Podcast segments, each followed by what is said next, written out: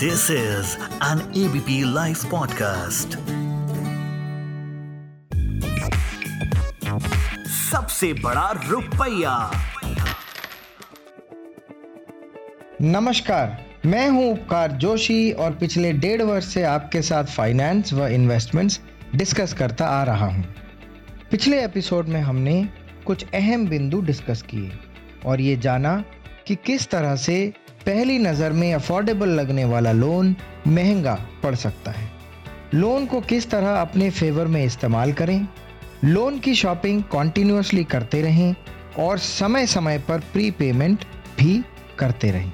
हाँ pre payment करते समय पेनल्टी व अन्य चार्जेस का ध्यान रखना बहुत आवश्यक है। आज इसी श्रृंखला को जारी रखते हुए कुछ और अहम बिंदुओं पर बात करेंगे। पहला कभी भी, भूल कर भी बोरो करके या लोन लेकर इन्वेस्टमेंट करने की ना सोचें। मैं जानता हूँ कि कुछ लोग मेरी इस बात से सहमत नहीं होंगे, क्योंकि पास्ट में एक ऐसा समय था जिसमें, खासकर रियल एस्टेट में, जो प्रॉपर्टीज़ की सप्लाई थी, वो बहुत कम हुआ करती थी और डिमांड बहुत ज़्यादा। इसलिए जिन लोगों ने उस समय में प्रॉपर्टी ले ली, उसके दाम बहुत ज़्यादा बढ़ गए। अब ये देखकर कुछ लोगों ने लोन लेकर भी प्रॉपर्टीज़ ली और फ़ायदा भी उठाया। परंतु आज परिस्थिति फ़र्क है और आज सप्लाई डिमांड से बहुत ज़्यादा है। इसलिए जो प्रॉपर्टी के ऊपर अप्रिसिएशन है, वो शायद इंटरेस्ट रेट को एक अच्छे मार्जिन से बीट करने में कामयाब ना हो। और इसी वजह से शायद लोन लेकर इन्वेस्ट करने का विचार भविष्य में गलत साबित हो सकता है। दूसरा, हम बचपन से सुनते आए हैं कि जितनी चादर हो, पैर उतने ही पसारने चाहिए। इसलिए लिविंग विद इन मीन्स का फॉर्मूला अपनाएँ और अपने पर्सनल खर्चों के लिए पर्सनल लोन या क्रेडिट कार्ड से बोरो ना करें। आपकी जानकारी के लिए बता दूँ कि क्रेडिट कार्ड का लोन अगर समय पर ना दिया गया तो बहुत मुश्किलें खड़ी कर सकता है। ये आसान सा दिखने वाला लोन आने वाले समय में बहुत महँगा पड़ सकता है।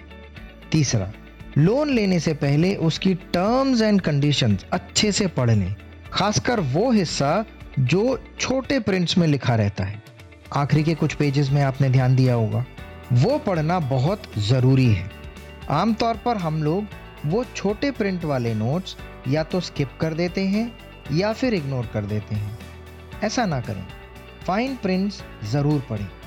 कभी कभी कुछ लोग हमें फाइन प्रिंट पढ़ने के लिए डिस्करेज भी करते हैं। परंतु असली terms and conditions fine prints में ही लिखी होती हैं। इसलिए फाइन प्रिंट ज़रूर पढ़ें।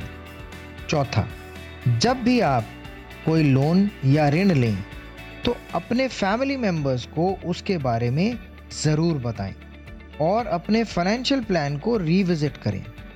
जब आप अपनी बैलेंस शीट में लाइबिलिटी सेक्शन में लोन अमाउंट इंक्रीज करेंगे और एक्सपेंसेस में ईएमआई e ऐड करेंगे तो आपके कैश फ्लो और उसकी वजह से ओवरऑल फाइनेंसेस में बहुत से चेंजेस आएँगे। और अब क्योंकि लोन लेने से आपकी लाइबिलिटीज़ बढ़ जाती हैं इसलिए उनको कवर करने के लिए इंश्योरेंस का अमाउंट भी इंक्रीज करना पड़ेगा।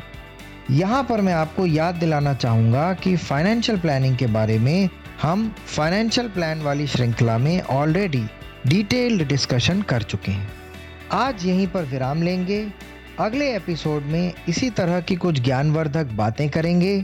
तब तक आप सभी अपना खूब ध्यान रखें। सभी को उपकार जोशी का प्यार भरा नमस्कार। सबसे बड़ा रुपया।